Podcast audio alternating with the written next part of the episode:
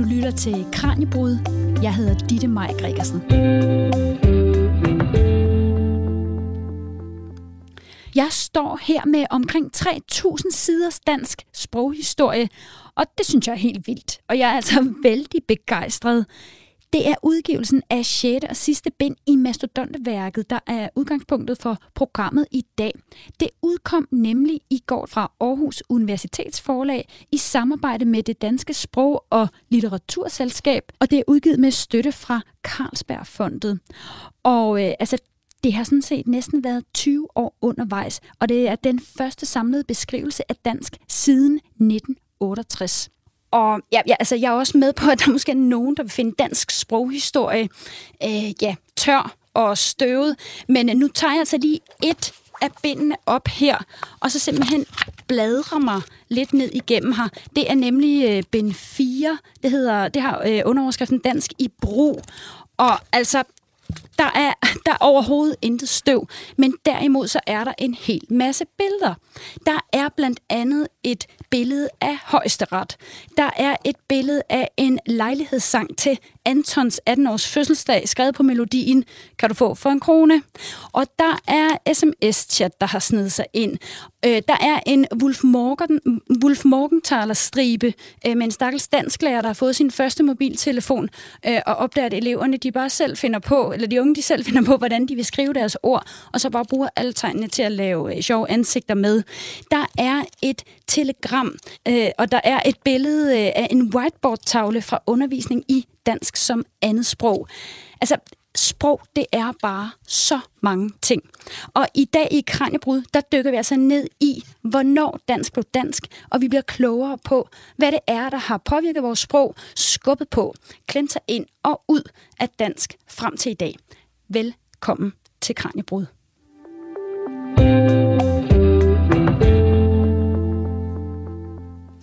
Og med i programmet i dag, der har jeg Bent Jørgensen, som er professor emeritus i dansk sproghistorie og nordisk navneforskning.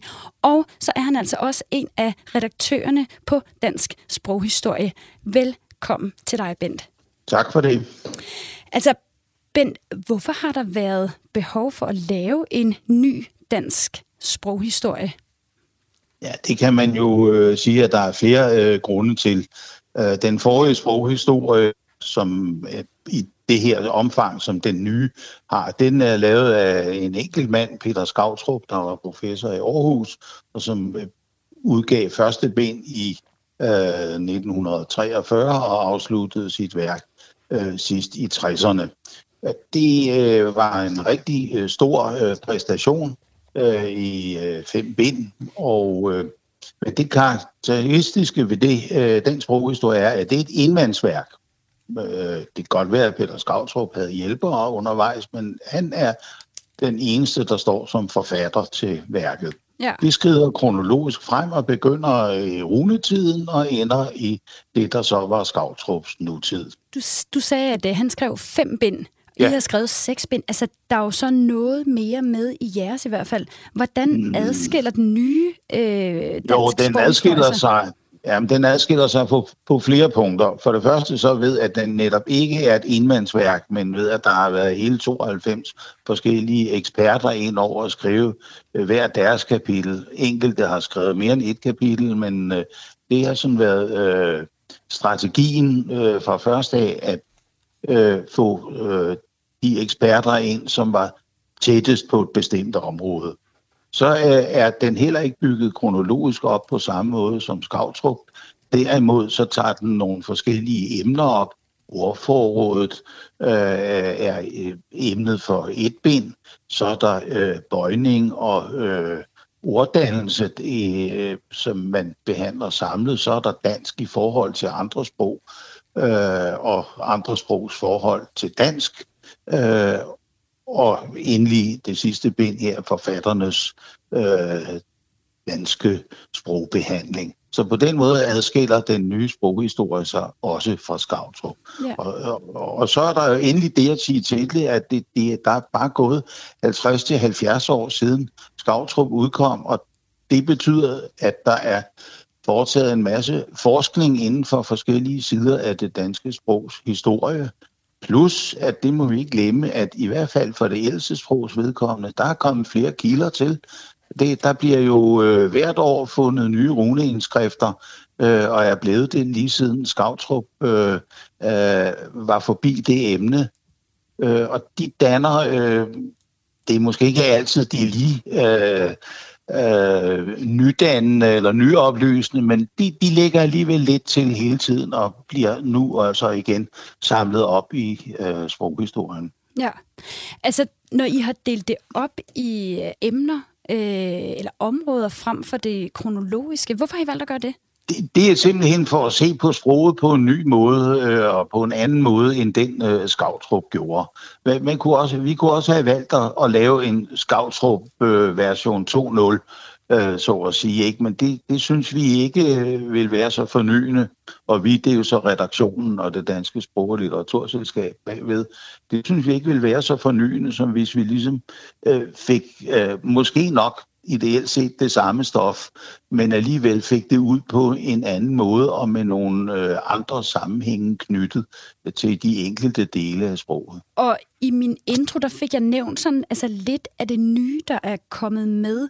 Er der andre dele af sproget og sprogvidenskaben, som har fået plads i den her nye dansk sproghistorie? Ja, jeg vil sige altså andre sprogs tilstedeværelse i Danmark. Det er noget nyt i forhold til Skautrups sproghistorie. Altså, hvordan har polsk i Danmark for eksempel optrådt? Hvad med jiddisch, som er det der jødiske sprog? Har det vist sig at tilstedeværelse på det danske område? Det er nyt. Så er der også en del nyt, kan man sige, i behandlingen af den kulturhistoriske side, altså hvad er den danske identitet, hvordan er den knyttet til det danske sprog i Danmark historisk set. Det har vi haft en historiker til at skrive om.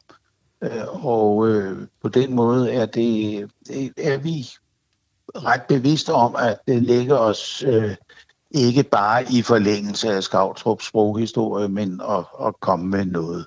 Mm. Altså, så det er ikke bare sproghistorie, der bliver fortalt. Det er også, samfundsudvikling og kulturhistorie. Og man kan jo ikke se sprogets historie uden at se den virkelighed, det er en del af. Og det er det, vi har prøvet på indimellem. Ved den slags kapitler, som beskriver den danske identitet og hvordan den kommer til udtryk. For eksempel. Ja. Altså, Bent, hvad synes du er det mest fascinerende ved jeres dansk sproghistorie? Ja, jeg synes jo altså, at vi er kommet et rigtig langt stykke formidling, når vi ser på billedsiden af det, fordi det har været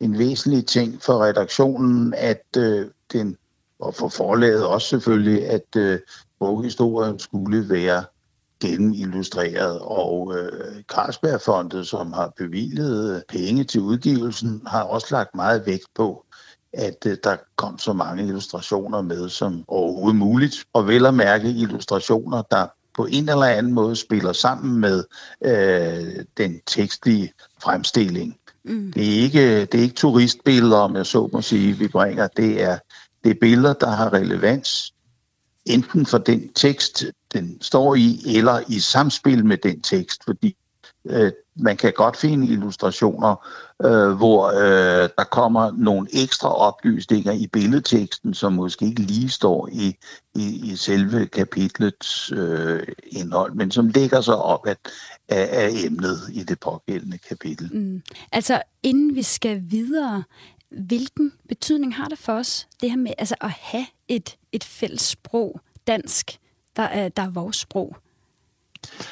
Ja, det har jo været meget identitetsskabende for Danmark og for, ja, altså man kan sige, for en lang række lande i Europa og formodentlig i hele verden, at sprog og nation, det hører sammen. Det er noget, der ja, i virkeligheden blev knæsat ved freden efter 1. verdenskrig. Går i virkeligheden også tilbage til 1800-tallet, at der er en særlig sammenhæng mellem territoriet og sproget. Og dansk har jo haft den særlige skæbne, kan man sige, i forhold til landets historiske udvikling, at vi engang var et kongerige, der omfattede folk med adskillige forskellige sprog. Nu er der altså inden for hele kongeriget jo grønlandsk, færøsk og dansk. Der er et tysk mindretal i Sønderjylland, men der har jo også været norsk, som man må sige var et selvstændigt sprog, dengang Norge hørte til Danmark. Og ja, så har der været forskellige tyske dialekter, der også har været ind over. Mm. Altså det lyder jo næsten som om, at dansk, det er ikke bare dansk, men det er sådan set, det er mange ting. Nu skal vi altså høre lidt mere om, hvornår og hvordan at dansk, det bliver til dansk.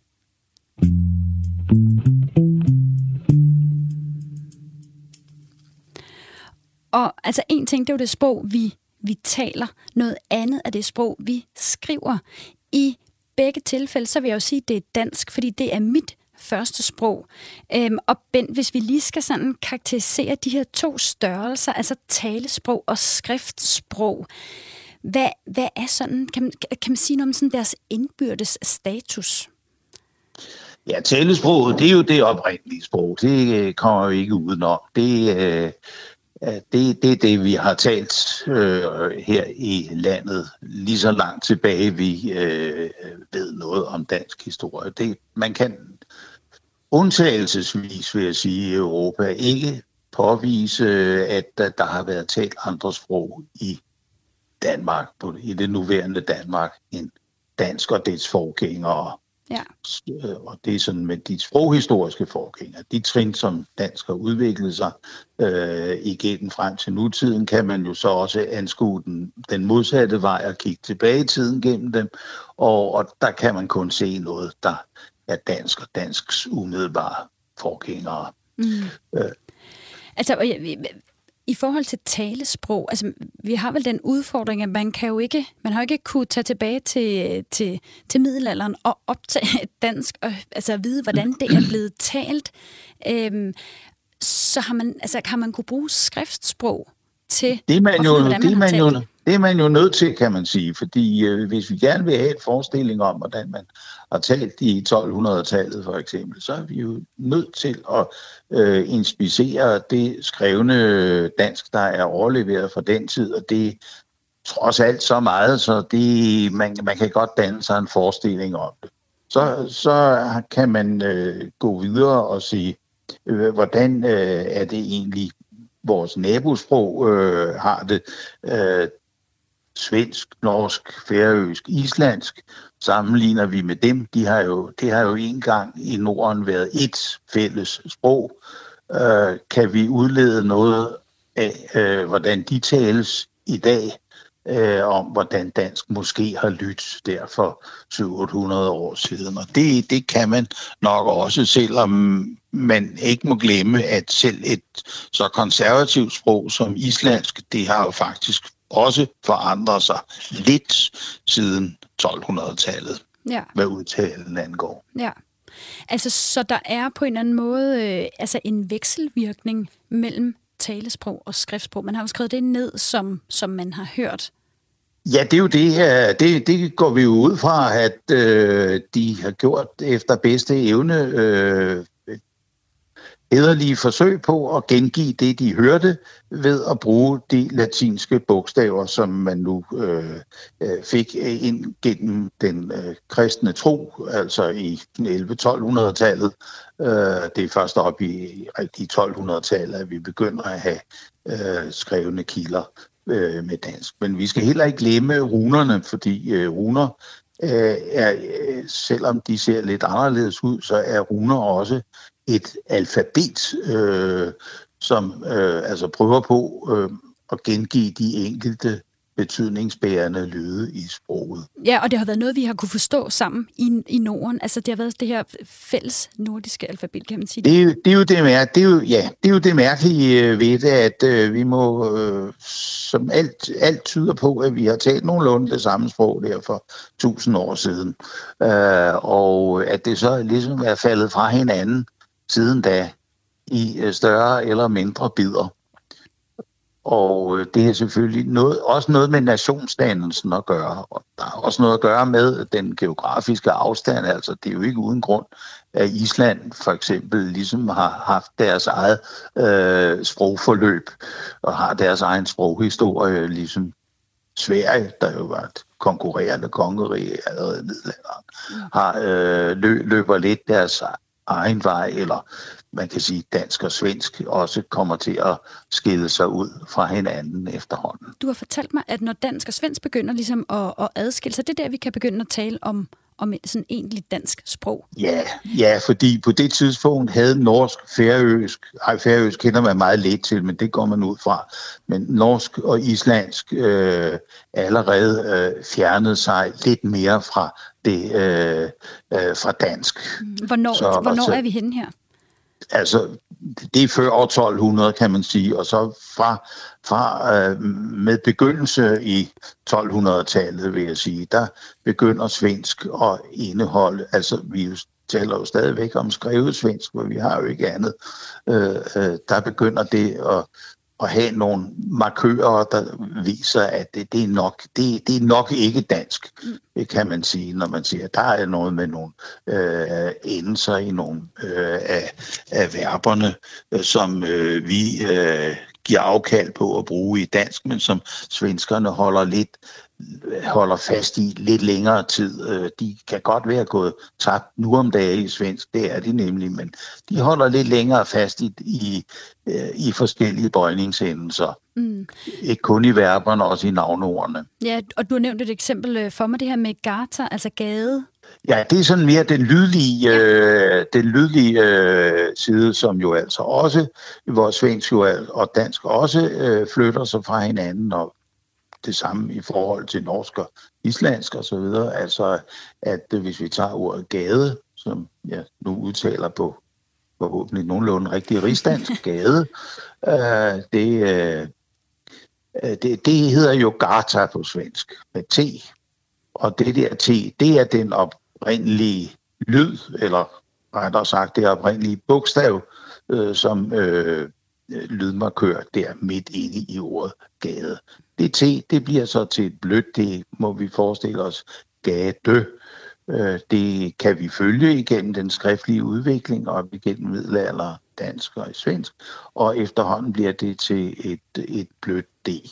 Og det sjove ved det er, at det er sådan, ligesom lidt koncentriske ringe, den slags samtidig breder sig i, fordi den sydlige del af Norge, der ellers har bevaret til der har man faktisk det, sproghistorikere kalder den bløde kyststribe, hvor sådan et T også er blevet til D. Men det er ikke gået længere end til D-stadiet der, mens dansk så går endnu videre, til blødt, det er gade, og nogle dialekter går endda endnu videre. Mm. Altså, Bent, kan man sige noget om, hvorfor den her udvikling, den sker? Nej, det kan man egentlig ikke. Altså, tilbage i romantikkens tid for et par århundreder siden, der var man inde på, at det var sådan et udtryk for en eller anden form for dovenskab eller magelighed, at vi havde de der udviklinger i dansk, og dansk blev sådan betragtet lidt som et depraveret sprog, som ikke rigtig havde formået at holde fast i sine gamle rødder og alt det der. Men det giver ingen mening rigtig at tænke i de baner. Man ved det ikke, simpelthen. Altså, jeg ved, at op igennem middelalderen, så er det særligt plattysk, der påvirker dansk. Ja, det må man i høj grad sige. Ja. Vil du ikke fortælle lidt om det? Jo, altså, men det er jo i stor udstrækning på ordforrådet, at at der sker også nogle simplificeringer rent grammatisk, men ordforrådet bliver meget påvirket af lån fra plattysk. Og det skyldes først og fremmest en stor personlig, kulturel påvirkning. Der kommer en masse håndværkere fra Tyskland, ligesom Tyskland jo, og plattysk, det er jo det, man taler i den nordlige del af Tyskland, og det er den nordlige del af Tyskland, det er ikke bare lige på den anden side af grænsen, det er altså helt ned til midt i det nuværende Tyskland, cirka en linje fra Berlin til Aachen, og nord for den, der taler man altså en eller anden form for plattysk. Og det er jo et kæmpestort område, og det var mere, håndværksmæssigt udviklet end Danmark, og vi lærte en masse ting dernede. Og ikke nok med, at folk kom herop, men der var jo også masser af danske håndværkere, der tog derned for at lære noget mere, og efterhånden blev det jo sådan, at danske håndværkere, de skulle på valsen et par år. Det vil sige, de drog sydpå for at lære deres håndværk bedre at kende og lære nye metoder og så videre. Det gav altså en masse fagudtryk, men altså også import af tyske ord, ja, som vi efterhånden slet ikke er bevidste om er tyske. De fleste vil ikke. Der er jo ingen, der rynker på næsen af, at vi siger begynde i vores dage om et eller andet. Vi begynder på, selvom det er den nedertyske indlånt ord, eller plattyske indlånt ord, som slog det gamle børje ud. Mm. Og børje, det kender vi jo i dag fra svensk, hvis vi kender noget til svensk. Det hedder børja på svensk. Ja, altså, så det, altså dansk er i den grad blevet påvirket. Tysk i langt højere grad end Sverige, end svensk. Ja, svensk har nu også modtaget meget indflydelse på tysk. Det fra en plattysk. Men dansk er nok nummer et på det punkt. Altså, hvis vi skal tale om sådan noget med at regulere sproget, hvornår begynder vi på det i Danmark? Ja, det begynder vi egentlig først på op i 1700-tallet. I hvert fald sådan mere aktivt. Når i 1600-tallet sprogforskere, nogen vil måske kalde dem sprogteoretikere, der skriver om det danske sprog og også har indimellem holdninger til det, men det er ikke, de omsættes ikke til noget, kan man sige, som for eksempel er møntet på at påvirke skolebørn eller andre, der skriver dansk til at skrive på en bestemt måde. Mm. Altså, jeg tænker jo, at den her regulering af sprog, det må jo også betyde, at man er altså meget bevidst om, at vi har vores danske sprog, en dansk identitet, som vi skal værne om, og der er nogen, der begynder at bestemme, hvad der er rigtigt og forkert. Jamen, det er helt klart, og der er sådan et meget markant indslag i den udvikling. Det er altså en bestemt læsebog, som blev udgivet i 1777, og som er skrevet af en mand, der hed Ove Malling. Han var i og for sig ikke sprogforsker eller sprogmand, men embedsmand. Men han samlede en masse fortællinger. Nogle af dem vil ældre mennesker faktisk have stiftet bekendtskab med i skolen i form af genfortællinger. Men han samlede sådan nogle gode historier om tapre norske og danske og holstenske danskers oplevelser. Der er kapitler om Tordenskjold for eksempel, og der er noget med en stranding ved Hornbæk, som er blevet emne for noget, som Evald har skrevet, og hvor vi jo finder den gamle kongesang, Kong Christian. Og på den måde, den bog der, den blev så udgivet samtidig med, at man lavede en gymnasiereform, eller latinskolereform hed det dengang, hvor man gjorde dansk faget til et fag, et obligatorisk fag i skolen, og de fik så den der lærebog som forbillede. Og den er autoriseret, kan man sige, netop som forbillede. Den bør man følge i sin retskrivning. Der hører ikke en ordbog sammen med den, der ligesom er den yderste mulighed for at slå eleverne i hovedet med bestemte former. Hvornår får vi ordbøger? Altså, ja, danske ordbøger. Ja, altså, der findes ordbøger helt tilbage fra 1500-tallet. De er ikke beregnet, de er måske nok beregnet lidt til latinskoleelever. Nogle af dem er tosprogs ordbøger, men de er meget små og ikke sådan... de er meget sjovere at kigge i, at nogle af dem er emneopdelt. De er ikke sådan bare A til Ø, eller fandtes jo ikke, men altså A til Ø. Det er sådan ord for bestemte blomster og sygdomme, er sådan opregnet i kapitler for sig. Så det er gloseoversigter, kunne man kalde det. Ja. Men sådan en egentlig ordbog, A til Ø, det får vi op i 1800-tallet med en mand, der hedder Christian Molbech, der udgiver sådan noget. Ja, man kunne sammenligne det med nu dansk ordbog dengang den fandtes som trykt i 2 bind. Molbech var også i 2 bind. Ja. Det er sådan en passende omfang til en rimelig grundig ordbog. Altså... Kan man sige noget om, hvornår et sprog sådan er komplet? Det lyder som om, så får vi ordbøger, og der er kommet grammatik, og det er blevet påvirket af plattysk, og vi taler dansk, vi kan skrive det, vi kan videreformidle det. Altså, er det alle de her ting, er det med til at gøre et sprog komplet, eller handler det egentlig bare om, at vi skal kunne tale sammen? Selvfølgelig er hele beskæftigelsen med sproget jo med til at... gør det mere komplet og forfine det i en vis forstand.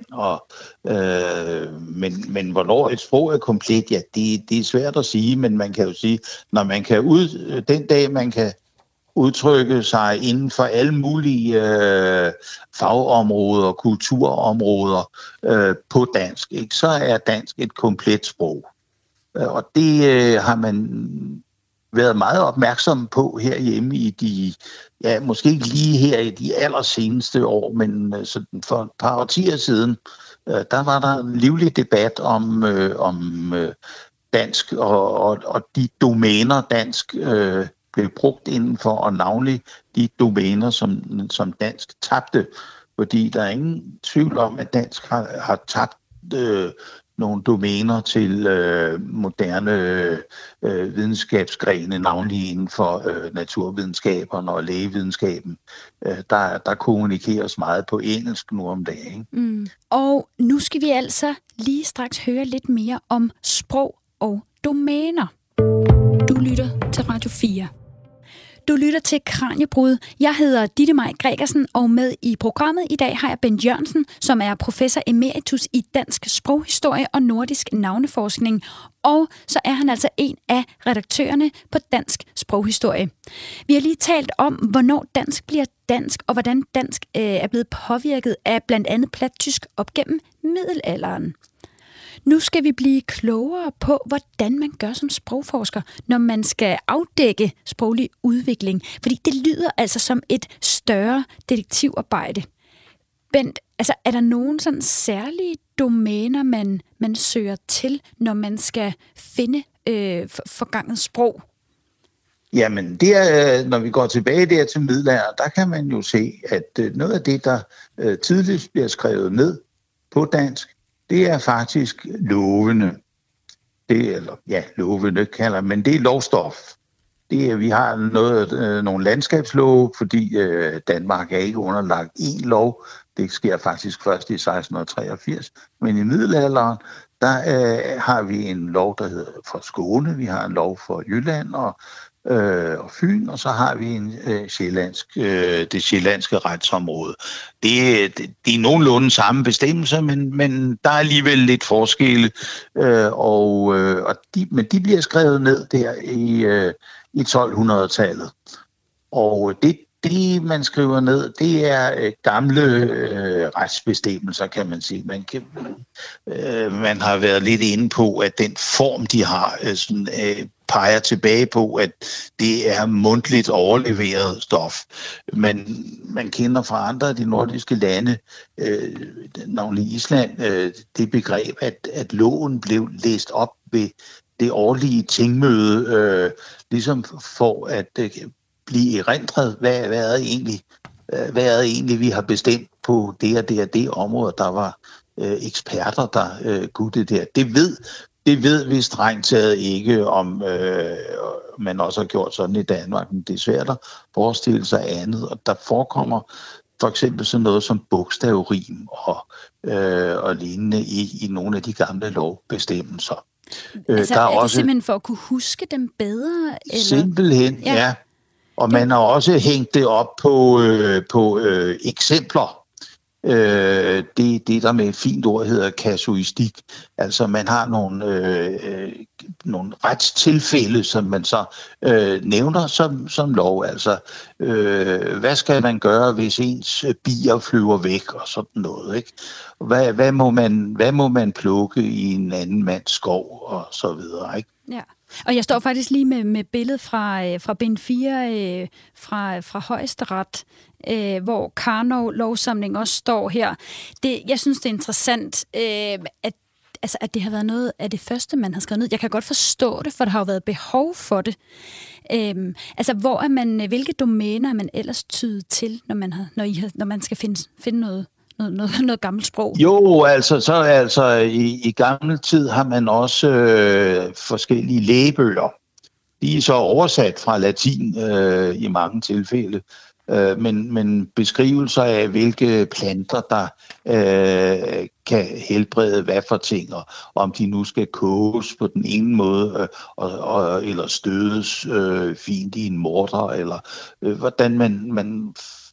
hvordan man kan udnytte planter som i medicinen, ikke? Mm. Nogle af dem tangerer næsten til at være kogebøger, men altså der er beskrivelser af forskellige sten, og på den måde der kan man sige, at medicinen er også tidligere repræsenteret i Danmark med noget på dansk. Ja, altså så der er noget med, hvordan vi skal omgås hinanden, og noget med, hvordan man kan passe på sig selv og blive helbredt. Og nu kunne jeg ikke lade være med lige at gribe til den lejlighedssang til Anton, som fylder 18 år. For jeg kom sådan til at tænke på folkeviserne. Har det også været det er meget sjovt.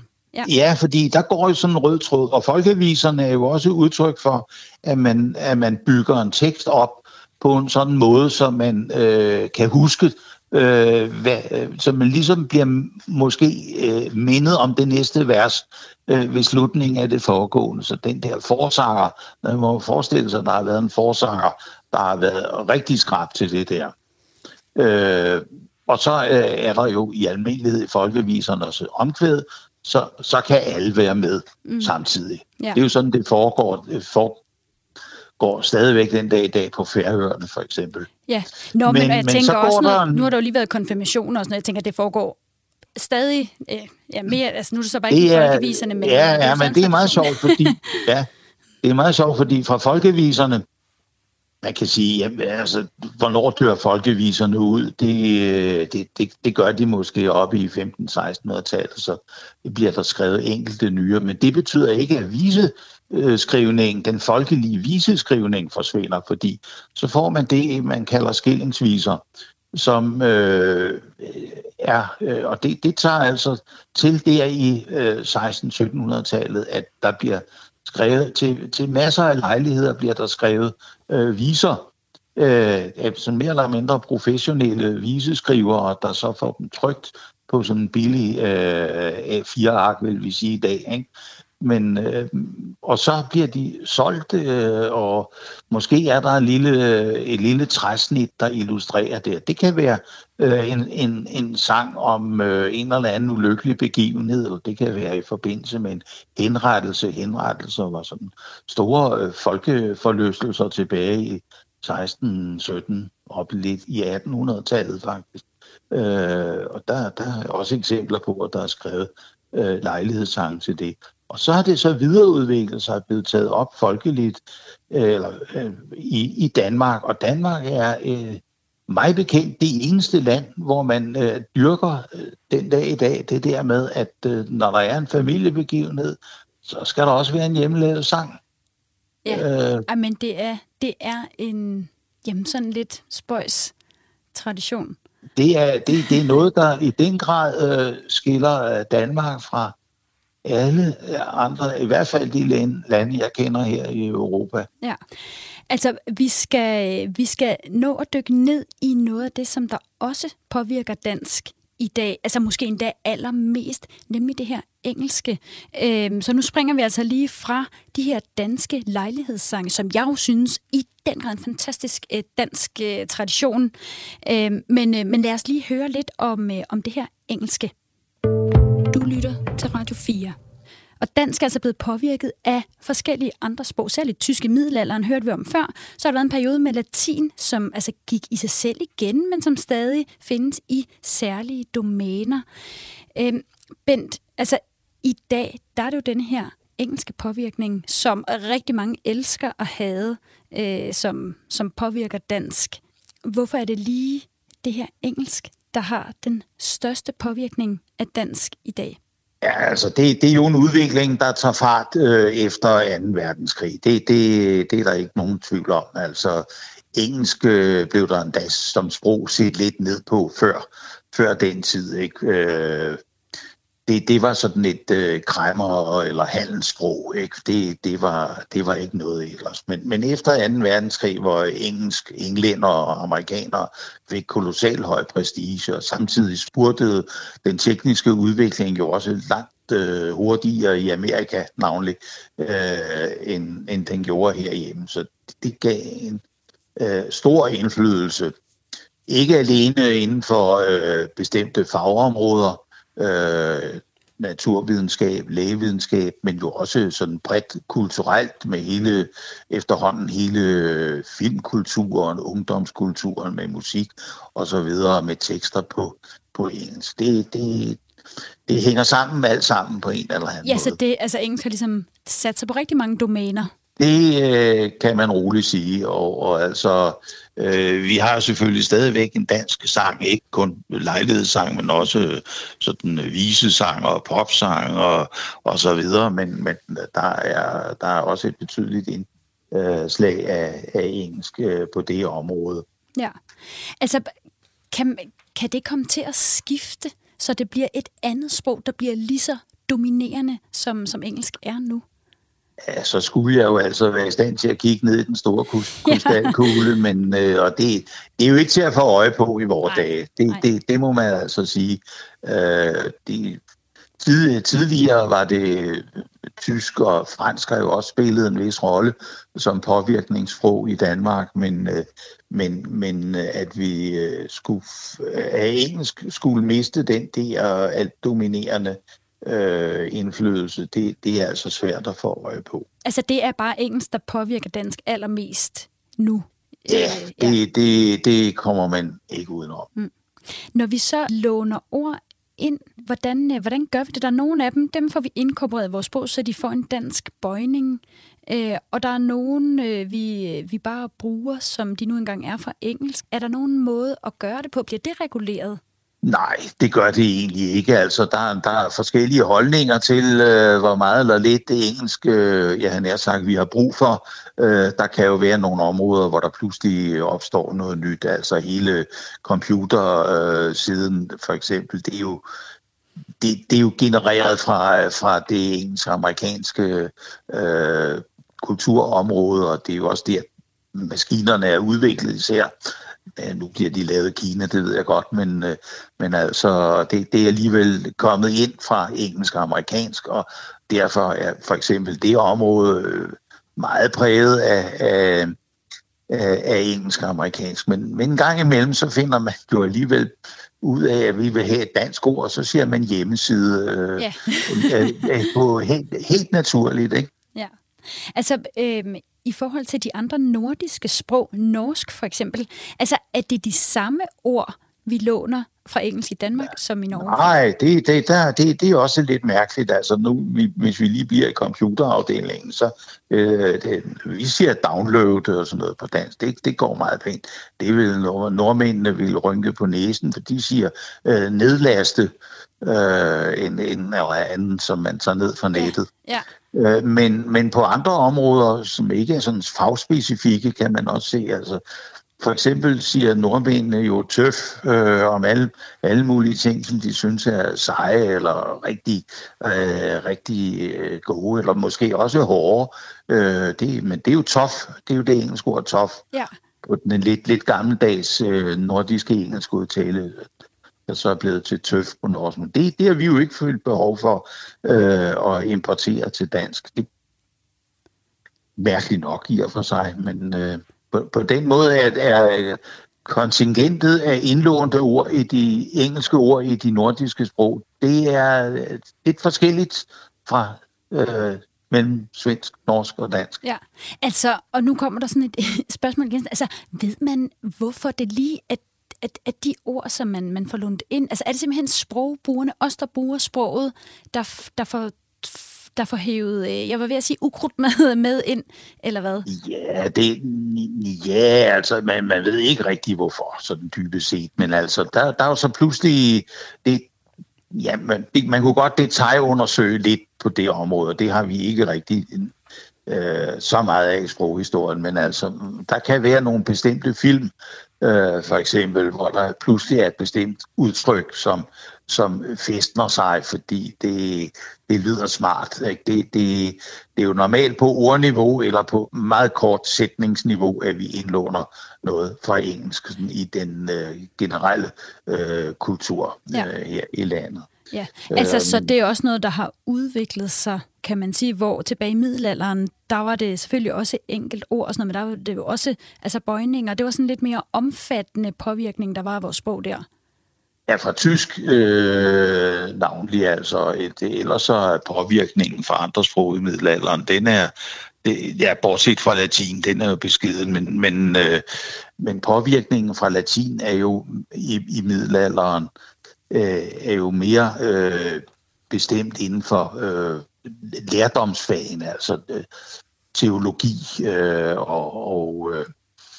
så vi jo spiller den helt store rolle på det tidspunkt. Når vi låner ord i dag, er det så dansk, der vokser, eller dansk, der skrumper? Det er et meget interessant spørgsmål, og der er jo nok nogen, der vil sige, jamen dansk, det bliver fattigere af, at vi snupper det engelske ord ind. Men på den anden side, synes jeg også, det er en rimelig betragtning at sige, jamen det bliver rigere, at vi måske har et andet ord at vælge. Det kan have en lidt anden stilvalør. Altså, lige efter 2. verdenskrig begyndte man at sige nice. I vores dage er det har så vel ligget dødt i en periode. Nu er det igen helt fint at sige nice. Nu har man ikke stød. Nu har man ikke stød mere. Det havde man dengang lige efter krigen, fordi vi ikke var så fortrolige med engelsk, som vi er nu om dagen.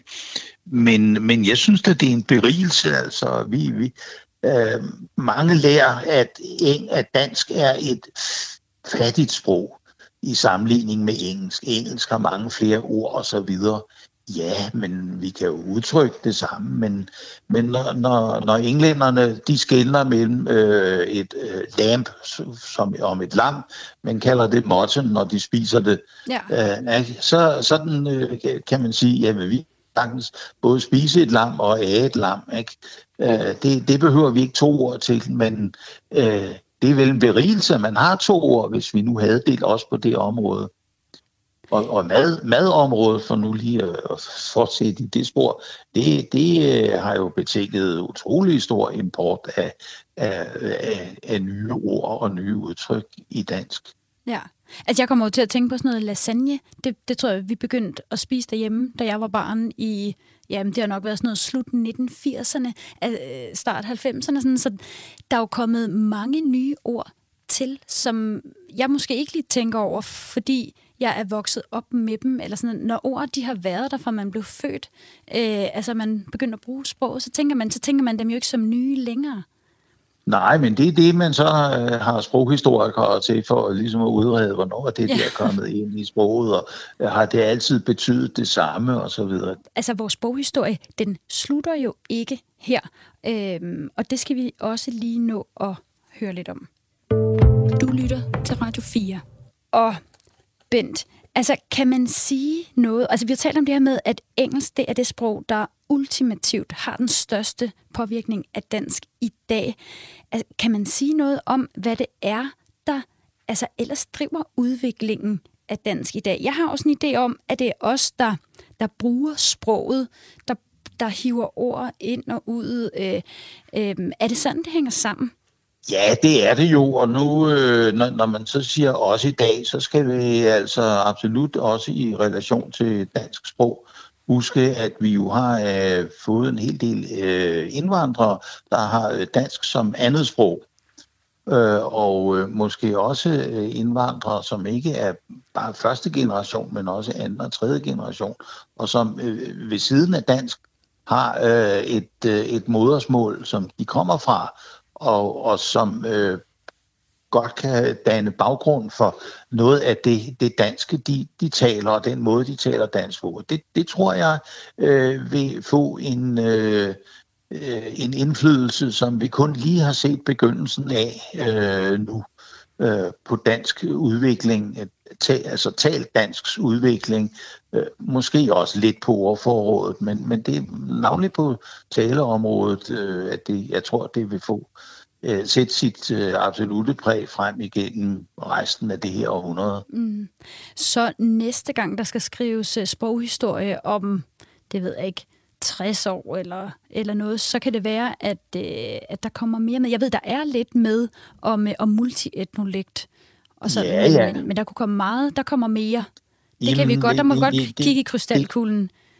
Ja, det må du godt, og der kommer selvfølgelig nok mere. Der kommer navnlig noget andet, fordi det, på det tidspunkt, om de der 50-60 år, der vil udviklingen jo være synlig, at man vil kunne se, hvad vej det er gået, og vi ved jo heller ikke, hvilke indvandrergrupper, der vil være kommet til i Danmark til den tid. Der sker mange folkeflytninger her i disse år. Mm. Og her til sidst, Bent, jeg sidder jo med tårnet her foran mig med dansk sproghistorie, og altså, jeg synes, det er et kæmpe stykke. Det må have været et kæmpe stykke arbejde. Er der noget særligt, du har lært som redaktør i arbejdet med dansk sproghistorie?